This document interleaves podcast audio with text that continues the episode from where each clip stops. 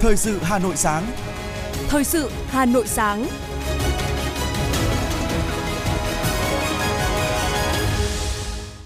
Kính chào quý vị và các bạn. Bây giờ là chương trình thời sự của Đài Phát thanh Truyền hình Hà Nội. Chương trình sáng nay, thứ sáu ngày 12 tháng 1 năm 2024 có những nội dung chính sau đây. Triển khai các hoạt động kỷ niệm 100 năm Ngày báo chí cách mạng Việt Nam. Có 3 người Việt Nam trong vụ 14 người di cư trong container đông lạnh tại Ireland. Người lao động có thể đề nghị hỗ trợ học nghề tại địa phương khác nơi hưởng trợ cấp thất nghiệp. Ba trẻ tử vong do tự làm thịt cóc. Phần tin thế giới có những sự kiện nổi bật. Tỷ lệ thất nghiệp trên toàn cầu dự kiến tăng trong năm nay. Thái Lan tiến tới cấm sử dụng cần sa phục vụ giải trí. Sau đây là nội dung chi tiết.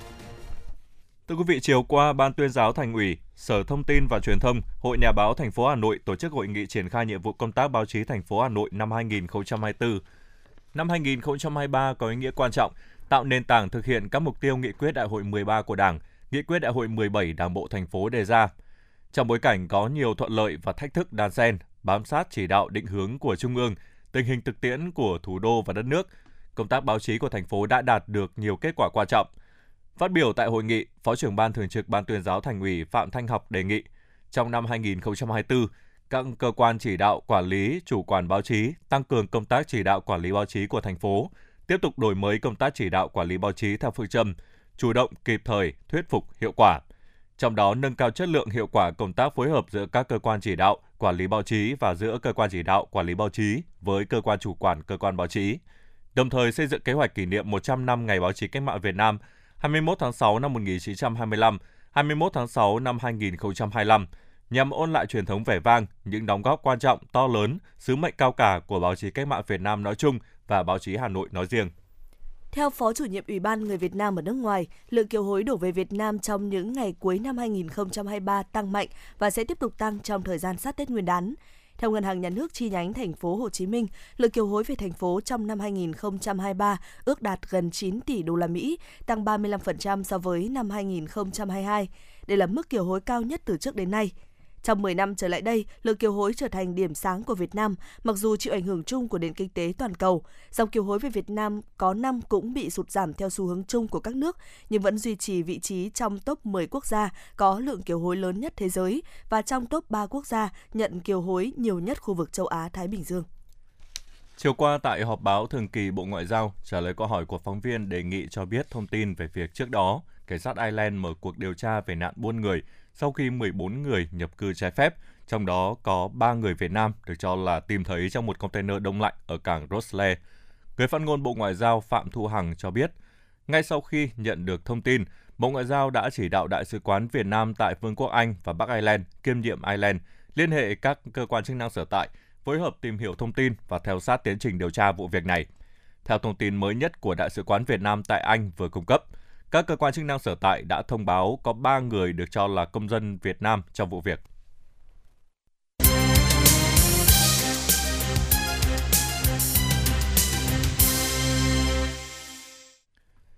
Thưa quý vị, sau khi hoàn thành đánh giá phân hạng sản phẩm ô cốp cấp quận, huyện, Hội đồng ô cốp thành phố Hà Nội tổ chức hội nghị đánh giá phân hạng sản phẩm ô cốp năm 2023 đối với sản phẩm tiềm năng 4 sao, phản ánh của phóng viên Thế nghiệp. Phát huy lợi thế vùng bãi phủ sa ven sông Hồng, Hợp tác xã Nông nghiệp Vân Nam, huyện Phúc Thọ cũng đã tập trung phát triển mô hình trồng chuối tiêu hồng trên diện tích hơn 100 ha cung ứng cho thị trường. Sau khi đạt chuẩn ô cốp 3 sao, trong nỗ lực mở rộng thị trường hướng tới xuất khẩu đường chính ngạch sang thị trường Trung Quốc, với sự hỗ trợ của Sở Nông nghiệp và Phát triển Nông thôn Hà Nội cũng như Ủy ban Nhân dân huyện Phúc Thọ, thì hợp tác xã cũng đã đầu tư xây dựng nhà lạnh, nâng cao kỹ thuật chăm sóc, bảo quản sản phẩm chuối và đã được cấp mã vùng trồng đủ tiêu chuẩn xuất khẩu. Qua đánh giá của Hội đồng ô cốp thành phố, sản phẩm chuối của Hợp tác xã Vân Nam đạt tiêu chuẩn ô cốp 4 sao của thành phố. Đối với ông Doãn Văn Thắng, Giám đốc Hợp tác xã Nông nghiệp Vân Nam, thì đó là niềm vui cho nỗ lực khẳng định thương hiệu và hướng tới xuất khẩu của bà con nhân dân xã Vân Nam đã nỗ lực bấy lâu nay. Được sự quan tâm của thành phố Hà Nội và ủy ban dân huyện Phú Thọ đã tạo điều kiện ừ, giúp đỡ hợp tác xã nông nghiệp Việt Nam từ khâu chế biến từ kho lạnh và dây chuyển sơ chế bảo quản. Và tới đây là hợp tác xã nông nghiệp Vân Nam sẽ được ừ, những cái phần đó để cũng nhất là làm sao mình để chế biến sâu để làm sao để ừ, đẩy được cái sản phẩm à, sang à, nước ngoài. Đặc biệt là thị trường của Trung Quốc. Nếu đúng như chuối nâng hạng 3 sao và đến nâng hạng được 4 sao thì chúng tôi hiện nay đã hợp tác xã nông nghiệp Vân Nam đã được cấp mã vùng để tiến tới để xuất khẩu. Theo đó, trong hai ngày mùng 10 và 11 tháng 1 năm 2024, Hội đồng ô cốp của thành phố sẽ đánh giá, phân hạng cho 104 sản phẩm tiềm năng 4 sao, tập trung cho các sản phẩm nông sản chế biến sâu có tiềm năng xuất khẩu. Trong 104 sản phẩm này có 93 sản phẩm thực phẩm, một sản phẩm thảo dược,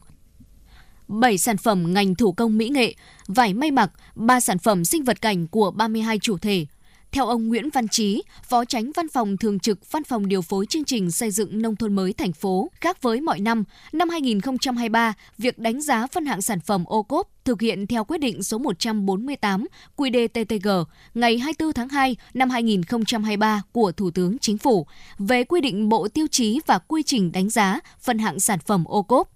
Theo đó, việc đánh giá sẽ được thực hiện theo các cấp xã, huyện, tỉnh, trung ương, tương ứng các mức độ 3 sao, 4 sao, 5 sao của sản phẩm ô cốp. Theo trước đây thì chúng ta đã đánh giá theo tiêu chí để quyết định 148 ờ, và năm nay thì đánh giá theo quyết định 148 ờ, của chính phủ. Chính vì vậy mà ở đây để đưa ra cái tiêu chí về vấn đề sở hữu trí tuệ nó phải có cái đấy mới được của sao. Chính vì vậy cho nên nhiều sản phẩm ô cốp mà người ta được 4 sao từ giai đoạn trước. Nhưng năm nay mặc dù điểm chậm của hội đồng của quận huyện là trên 70 điểm, nhưng không qua tiêu chí kinh tế đều là số bốn trọng đây cũng là một nội dung mà chúng tôi cũng đã trao đổi với sở công nghệ thì sắp tới, phối hợp với quận huyện để nâng cấp các sản phẩm đặc biệt vấn đề về sở hữu trí tuệ cho những cái hộ sản xuất kinh doanh, các ờ, hợp tác xã, các doanh nghiệp để từ đó là có cơ hội để nâng cấp các sản phẩm.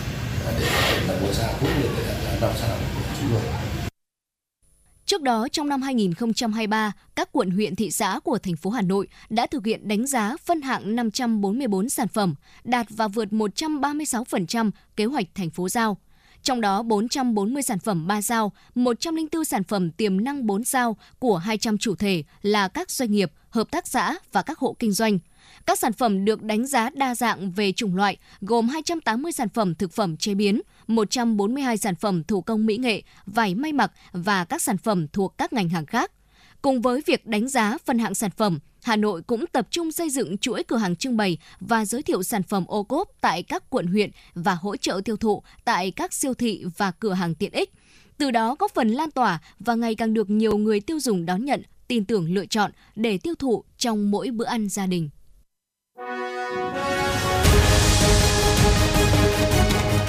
Thời sự Hà Nội, nhanh, chính xác, tương tác cao. Thời sự Hà Nội, nhanh, chính xác, tương tác cao.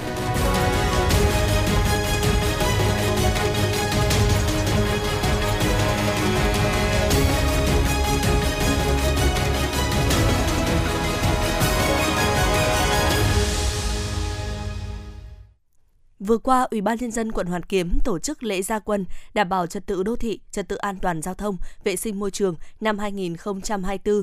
Tại lễ gia quân, quận Hoàn Kiếm đã triển khai kế hoạch của Ủy ban nhân dân quận về bảo đảm trật tự đô thị, trật tự an toàn giao thông, vệ sinh môi trường năm 2024 trên địa bàn quận Hoàn Kiếm. Đáng chú ý, quận sẽ phối hợp với các sở ngành ra soát, đánh giá tổng thể đồ án quy hoạch giao thông vận tải thủ đô Hà Nội đến năm 2030 và tầm nhìn đến năm 2050, bảo đảm tính tổng thể toàn diện nhằm nâng cao trật tự đô thị, trật tự an toàn giao thông với định hướng trọng tâm là tập trung phát triển hệ thống vận tải hành khách công cộng, bảo đảm kết nối đồng bộ hệ thống giao thông nhằm giảm áp lực giao thông trên địa bàn quận, có biện pháp giảm xe ô tô trên 45 chỗ hoạt động trên địa bàn quận, nhất là trong khu vực phố cổ Hà Nội.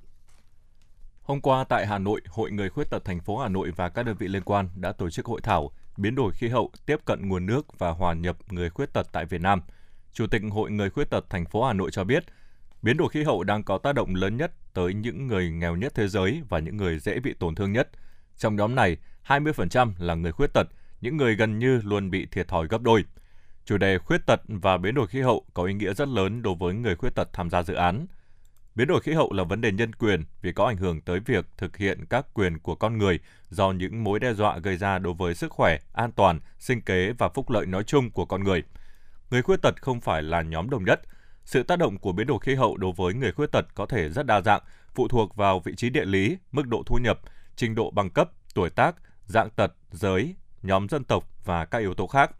Trên toàn cầu, dữ liệu và số liệu thống kê về tác động của biến đổi khí hậu với người khuyết tật còn thiếu. Bên cạnh đó, tổ chức đối tác về nước của Úc hỗ trợ chương trình nghiên cứu quan trọng này về việc người khuyết tật bị ảnh hưởng cũng như ứng phó và phục hồi như thế nào với biến đổi khí hậu. Bảo hiểm xã hội Hà xin lỗi quý vị, bảo hiểm xã hội, bảo hiểm y tế, bảo hiểm thất nghiệp là chính sách quan trọng của Đảng và nhà nước, giúp đảm bảo an sinh xã hội cũng như bảo vệ người dân, người lao động mỗi khi gặp rủi ro. Một trong những nhiệm vụ quan trọng để người dân, người lao động và người sử dụng lao động hiểu rõ tầm quan trọng của việc tham gia bảo hiểm xã hội, bảo hiểm y tế, bảo hiểm thất nghiệp là công tác truyền thông. Ngoài những hình thức truyền thông theo hình thức truyền thống như truyền thông trên các phương tiện thông tin đại chúng, truyền hình, phát thanh, tờ rơi, tờ gấp, băng rôn, Bảo hiểm xã hội thành phố Hà Nội còn tích cực truyền thông trên các mạng xã hội như Zalo, TikTok hay Facebook. Với những nỗ lực trong công tác truyền thông trên mạng xã hội, Bảo hiểm xã hội thành phố Hà Nội đã góp phần nâng cao nhận thức của người dân về chính sách bảo hiểm xã hội, bảo hiểm y tế, bảo hiểm thất nghiệp, đây là một trong những yếu tố quan trọng giúp tăng tỷ lệ người tham gia bảo hiểm xã hội, bảo hiểm thất nghiệp, tỷ lệ bao phủ bảo hiểm y tế trên địa bàn. Từ ngày 15 tháng 2 năm 2024, chính sách bảo hiểm thất nghiệp có nhiều điểm mới. Đáng chú ý là người lao động có thể đề nghị hỗ trợ học nghề tại địa phương khác nơi hưởng trợ cấp thất nghiệp. Theo thông tư, trường hợp người lao động đang hưởng trợ cấp thất nghiệp tại một địa phương mà đề nghị và được hỗ trợ học nghề tại địa phương khác thì Trung tâm Dịch vụ Việc làm nơi người lao động được hỗ trợ học nghề gửi một bản quyết định về việc hỗ trợ học nghề cho Trung tâm Dịch vụ Việc làm nơi người lao động đang hưởng trợ cấp thất nghiệp. Trường hợp đã chuyển nơi hưởng trợ cấp thất nghiệp, sau đó đề nghị và được hỗ trợ học nghề tại địa phương khác nơi đang được hưởng trợ cấp thất nghiệp, Trung tâm Dịch vụ Việc làm nơi người lao động đề nghị hỗ trợ học nghề gửi một bản quyết định về việc hỗ trợ học nghề cho Trung tâm Dịch vụ Việc làm nơi ban hành quyết định hưởng, đồng thời xác định và gửi một bản quyết định về việc hỗ trợ học nghề cho Trung tâm Dịch vụ Việc làm nơi người lao động đang hưởng trợ cấp. Cơ quan Phát triển Nguồn Nhân lực Hàn Quốc vừa thông báo tổ chức kỳ thi tiếng Hàn đợt 1 năm 2024. Điểm mới của việc tuyển chọn lao động sang Hàn Quốc đợt này là sẽ diễn ra trên phạm vi toàn quốc, không áp dụng các biện pháp tạm dừng tuyển chọn tại các địa phương có tỷ lệ lao động cư trú bất hợp pháp tại Hàn Quốc cao như những năm trước. Bà Phạm Ngọc Lan, Phó Giám đốc Trung tâm Lao động Ngoài nước, Bộ Lao động Thương binh và Xã hội cho biết, sau nhiều lần đàm phán, phía Hàn Quốc đã đồng ý tạm gỡ bỏ áp dụng các biện pháp dừng tuyển lao động đối với các địa phương có tỷ lệ lao động hết hạn hợp đồng nhưng chưa về nước. Tuy nhiên, những người lao động có thân nhân gồm bố mẹ, vợ chồng, con, anh chị em ruột đang cư trú bất hợp pháp tại Hàn Quốc sẽ không được tham dự chương trình EPS lần này. Vừa qua, siêu thị Top Market phiên bản mới đã được khai trương tại trung tâm thương mại The Links, khu đô thị Park City Hà Nội, Lê Trọng Tấn, quận Hà Đông. Đây là siêu thị Top Market phiên bản mới đầu tiên được đưa vào hoạt động tại khu vực miền Bắc, được thiết kế đảm bảo 3 tiêu chí: thực phẩm tươi sống và nhập khẩu đa dạng, nguồn gốc xuất xứ rõ ràng, uy tín. Phó Giám đốc Sở Công Thương Hà Nội cho hay, lễ khai trương siêu thị Tops Market Park City đánh dấu nỗ lực lớn của Central Retail trong việc mở rộng mạng lưới bán lẻ hiện đại tại những khu vực mới phát triển của thủ đô, phục vụ cho nhu cầu mua sắm của người dân trong những ngày sát Tết âm lịch. Nhân dịp khai trương, Tops Market Park City mang đến nhiều chương trình khuyến mãi hấp dẫn. Cũng nhân dịp này, Central Retail trao tặng 9 xe đạp điện và 6 bộ máy tính để bàn với tổng trị giá 120 triệu đồng cho quận Hà Đông hỗ trợ trẻ em có hoàn cảnh khó khăn.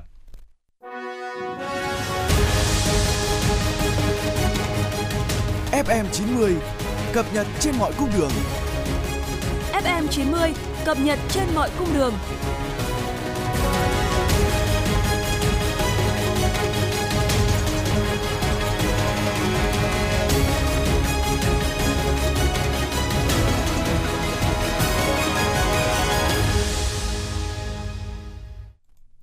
Thưa quý vị, để quảng bá các danh lam thắng cảnh, di tích lịch sử nổi tiếng của Hà Nội, thời gian qua, các cấp hội Liên hiệp Phụ nữ Hà Nội đã triển khai mô hình danh lam thắng cảnh, di tích lịch sử kiểu mẫu, tránh tình trạng lộn xộn, ăn mặc trang phục không phù hợp khi đến các địa điểm linh thiêng. Qua đó cũng góp phần quảng bá hình ảnh văn hóa Hà Nội với du khách trong nước và bạn bè quốc tế. Phóng viên Thế nghiệp thông tin. Hoàng thành Thăng Long, có ý nghĩa lịch sử to lớn đối với mỗi người dân Việt Nam, gần như một bộ lịch sử sống chảy suốt theo cả chiều dài lịch sử hơn 13 thế kỷ của Thăng Long Hà Nội, kể từ thành Đại La thời tiền Thăng Long đến thời đại ngày nay. Đây là một trong những điểm du lịch hấp dẫn đối với du khách trong và ngoài nước, đồng thời là địa điểm khảo cổ học phục vụ nghiên cứu về những giá trị văn hóa và lịch sử của dân tộc. Đến với Hoàng thành Thăng Long, được nghe cán bộ thuyết minh về lịch sử, quá trình hình thành và phát triển của di tích, đối với em Hoàng Thị Bích Ngọc, quận Hai Bà Trưng là một trải nghiệm ý nghĩa. Hoàng thành Thăng Long, nơi đây là chúng em biết đến là ờ, có truyền thống lịch sử rất to lớn. Chúng em đã được đi thăm rất nhiều nơi và em cảm thấy rất là vinh dự về truyền thống của ông cha ta và em sẽ cố gắng học tập thật tốt để đền đáp những công ơn công lao to lớn của ông cha ta.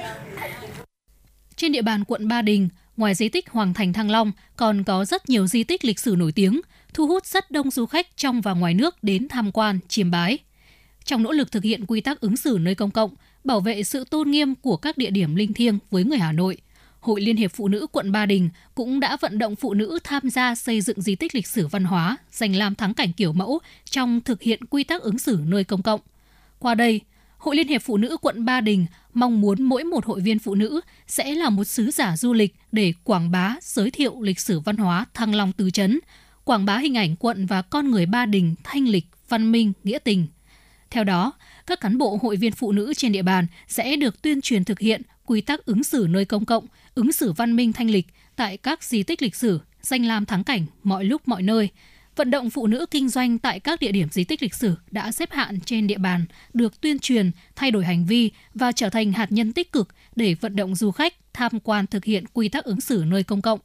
Bà Đinh Thị Phương Liên, Chủ tịch Hội Liên hiệp Phụ nữ quận Ba Đình cho hay. Đến ngày Tết đến thì mọi người sẽ tham gia rất nhiều trong các cái lễ hội uh, tại các cái di tích lịch sử văn hóa tại các cái danh lam thắng cảnh. Thì cái cái việc mà tuyên truyền để vận động uh, cán bộ hội viên rồi lan tỏa tới nhân dân uh, trên địa bàn thủ đô cũng như là các cái du khách thập phương trong việc ý thức uh, uh, ứng xử đẹp tại các cái điểm điểm đến các cái điểm danh lam thắng cảnh các điểm du lịch trên toàn quốc chứ không phải chỉ có ở thủ đô Hà Nội à, thì trước tiên đó là từ cái lời ăn tiếng nói ứng xử đẹp à, từ cái việc mà trách nhiệm giữ gìn cảnh quan à, bảo vệ và phát huy cái giá trị à, lịch sử văn hóa tại các cái di tích.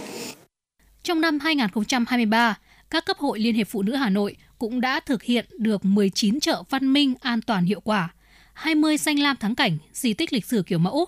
46 tổ dân phố, thôn văn hóa kiểu mẫu, qua đó đã góp phần thay đổi nhận thức, hành vi của mỗi cán bộ hội viên và nhân dân khi ứng xử nơi công cộng, nâng cao ý thức giữ gìn vệ sinh môi trường khu dân cư, trật tự khu phố. Bà Tạ Thị Thanh Huyền, Chủ tịch Hội Liên hiệp Phụ nữ quận Hai Bà Trưng cho biết. Thì Hội Liên hiệp Phụ nữ quận cũng đã uh, xây dựng kế hoạch triển khai đến 100% cơ sở hội uh, đối với cái nội dung là chúng tôi chọn ba cái nội dung. Thứ nhất là xây dựng tổ dân phố văn hóa kiểu mẫu, thứ hai là xây dựng chợ văn minh thương mại, thứ ba là đối với di tích lịch sử kiểu văn hóa kiểu mẫu à, qua quá trình triển khai thì ờ, chúng tôi thấy rằng là ờ, tất cả cán bộ viên và đặc biệt là nhân dân trên địa bàn cũng đã rất là tích cực tham gia hưởng ứng và đặc biệt là đối với uh, xây dựng tổ dân phố văn hóa kiểu mẫu thì chính uh, quá trình triển khai đó thì các cái thiết chế văn hóa cũng đã được quan tâm hơn.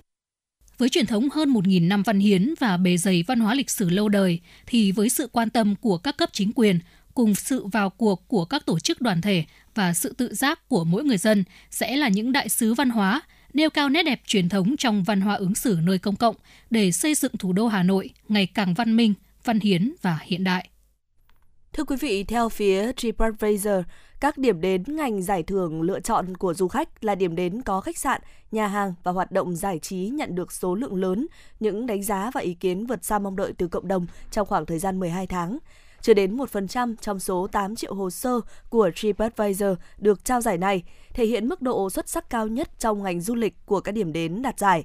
Năm nay, trong danh sách 25 điểm đến thịnh hành nhất thế giới năm 2024, có hai địa danh của Việt Nam là Vịnh Hạ Long hạng 3 và Sapa hạng 5.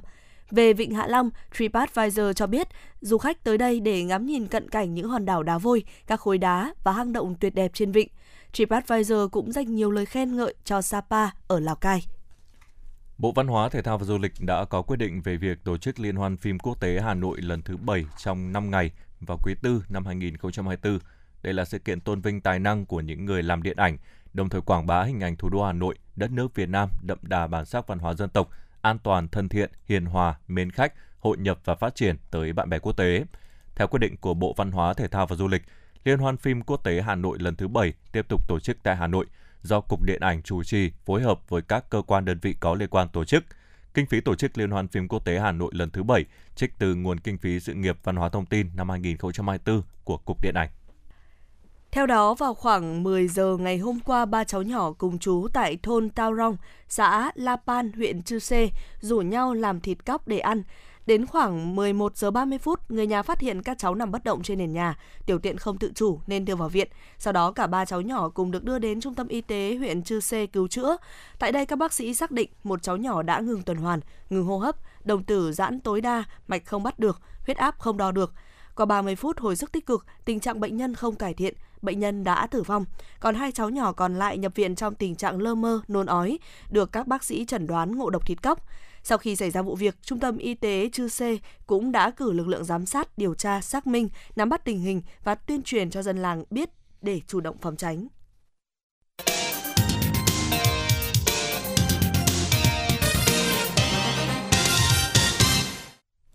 Chuyển sang với những thông tin thế giới. Lực lượng Houthi kiểm soát phần lớn Yemen đã nhắm vào mục tiêu vào các tuyến tàu thương mại trên Biển Đỏ để thể hiện sự ủng hộ với phong trào Hồi giáo Hamas, nhóm đang chiến đấu với Israel ở Gaza. Phát biểu với giới báo chí, chỉ huy chung các lực lượng Pháp trong khu vực cho biết Pháp đang hợp tác chặt chẽ với phái đoàn người bảo vệ thịnh vượng do Mỹ dẫn đầu bằng cách trao đổi thông tin và thực hiện tuần tra, nhưng quyền chỉ huy của các lực lượng Pháp vẫn hoàn toàn nằm dưới sự kiểm soát của Paris.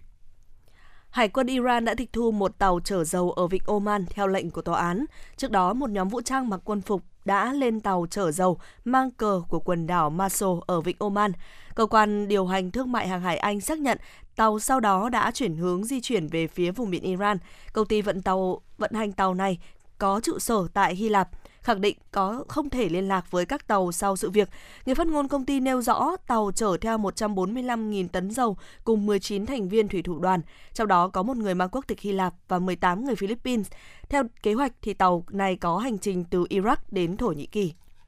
Ngoại trưởng Mỹ gặp Tổng thống Ai Cập trong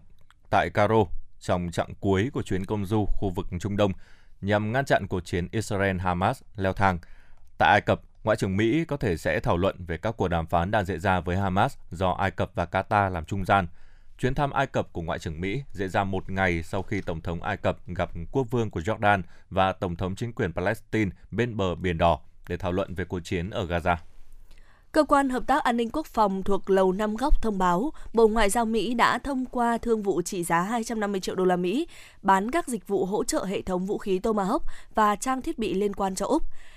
Theo thông báo, chính phủ Úc sẽ quyết định nhà thầu chính. Cùng ngày, Lầu Năm Góc cũng cho biết Bộ Ngoại giao Mỹ đã thông qua thương vụ tiềm năng cung cấp cho Ai Cập khung gầm của xe quân sự chiến thuật hạng nhẹ cùng các thiết bị liên quan và các bộ dụng cụ dành cho hai loại tàu tuần tra có chiều dài 28 mét. Chi phí ước tính của thương vụ khung xe này là 200 triệu đô la Mỹ, trong khi chi phí cung cấp các bộ dụng cụ dành cho tàu tuần tra là 129 triệu đô la Mỹ.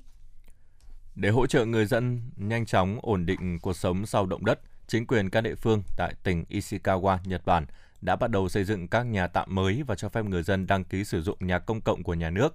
Những người có nhà bị sập hoàn toàn hoặc hư hỏng một phần có thể nhận được trợ cấp bằng tiền mặt.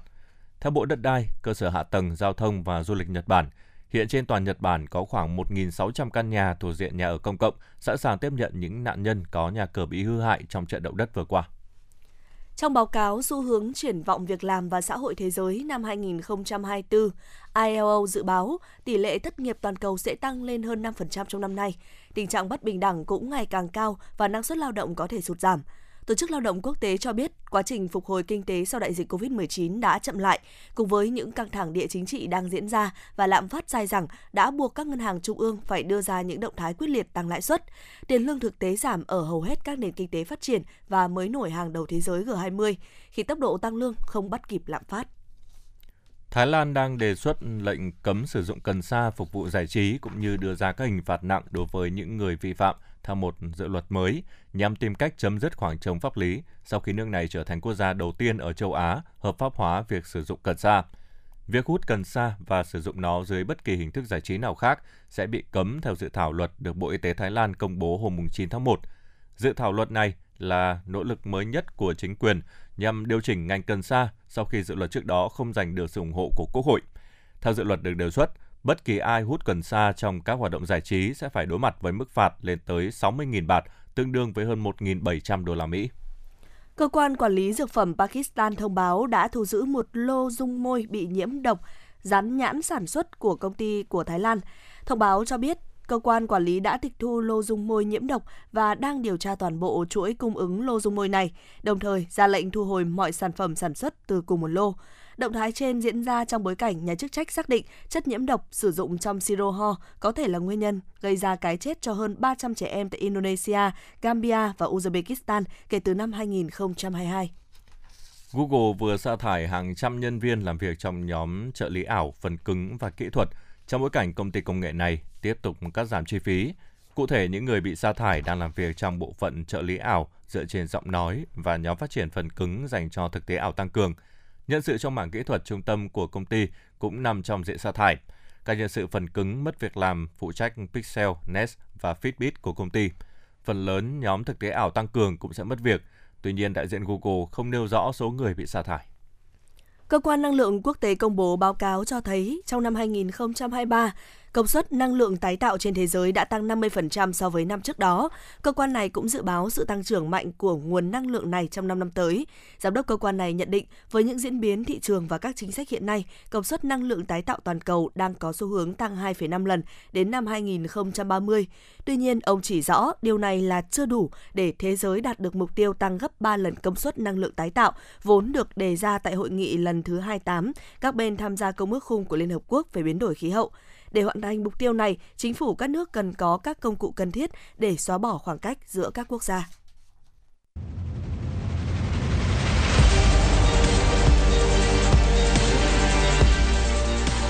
Bản tin thể thao Bản tin thể thao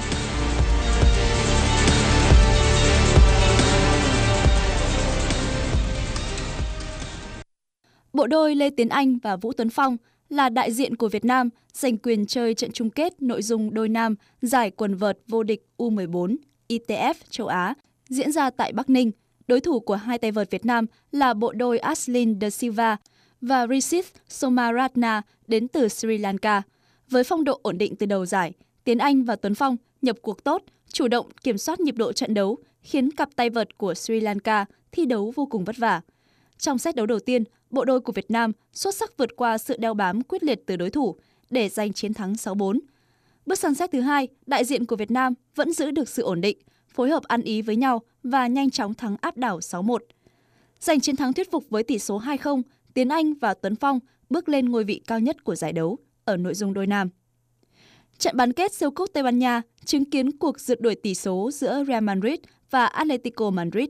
Phút thứ 6 của trận đấu, Antoine Griezmann đá phạt góc từ bên phải vào cấm địa cho trung vệ Mario Hermoso nhảy lên đánh đầu về góc xa, mở tỷ số cho Atletico Madrid. Sau đó 14 phút, Luka Modric đá phạt góc vào cho trung vệ Antonio Rudiger nhảy lên đánh đầu san bằng tỷ số cho đội bóng có biệt danh là kền kền trắng. Sau khi có bản gỡ hòa, Real Madrid đã chơi đầy hưng phấn và có thế trận tốt trước người hàng xóm. Phút thứ 29, Mendy ghi bàn thắng thứ hai sau đường kiến tạo của Cavahan. Mặc dù vậy, niềm vui của thầy trò huấn luyện viên Carlo Ancelotti chưa được bao lâu thì Griezmann cũng lần thứ hai nổ súng ở phút thứ 37 để đưa trận đấu trở lại vạch xuất phát. Bước sang hiệp 2, Real Madrid và Atletico Madrid tiếp tục tạo ra thế trận hấp dẫn với nhiều tình huống ăn miếng trả miếng. Phút thứ 78, Antonio Rudiger phản lưới nhà giúp Atletico Madrid một lần nữa vượt lên – Tuy nhiên, nỗ lực không biết mệt mỏi của Los Blancos đã giúp họ có bàn gỡ hòa ba đều ở phút thứ 85 do công của Dani Cavahan. Trận bán kết siêu cúp Tây Ban Nha phải bước vào hiệp phụ khi hai đội hòa nhau ba đều trong thời gian thi đấu chính thức. Trong hiệp phụ, đội bóng của huấn luyện viên Simeone đã bị xuống sức nên nhận hai bàn thua ở các phút thứ 116 và 120 cộng 2. Trung cuộc, Real Madrid giành chiến thắng với tỷ số 5-3 trước Atletico Madrid để đoạt vé vào chơi trận chung kết. Theo Trung tâm Dự báo Khí tượng Thủy văn Quốc gia, không khí lạnh tiếp tục gây mưa ở Hà Nội và các tỉnh thành Bắc Bộ. Sáng sớm sẽ có sương mù và mưa rải rác, nhiệt độ thấp nhất từ 16 đến 18 độ. Cả ngày trời âm u, có lúc có mưa nhỏ, không khí ẩm ướt. Nền nhiệt khu vực chênh lệch ngày đêm thấp, nhiệt độ dao động từ 19 đến 20 độ. Người dân khi đi ra đường lưu ý mặc đủ ấm để bảo vệ sức khỏe bản thân. Quý vị và các bạn vừa nghe chương trình thời sự của Đài Phát thanh Truyền hình Hà Nội, chỉ đạo nội dung Nguyễn Kim Khiêm, chỉ đạo sản xuất Lê Thị Ánh Mai, cố vấn chương trình U Ngọc Dậu, chịu trách nhiệm tổ chức sản xuất Trà My, chịu trách nhiệm kỹ thuật Phạm Lê Minh, tổ chức sản xuất Hà Thư cùng phát thanh viên Hồng Hạnh Hồng Sơn, kỹ thuật viên Kim Thoa thực hiện. Xin chào và hẹn gặp lại trong chương trình thời sự 11 giờ trưa nay.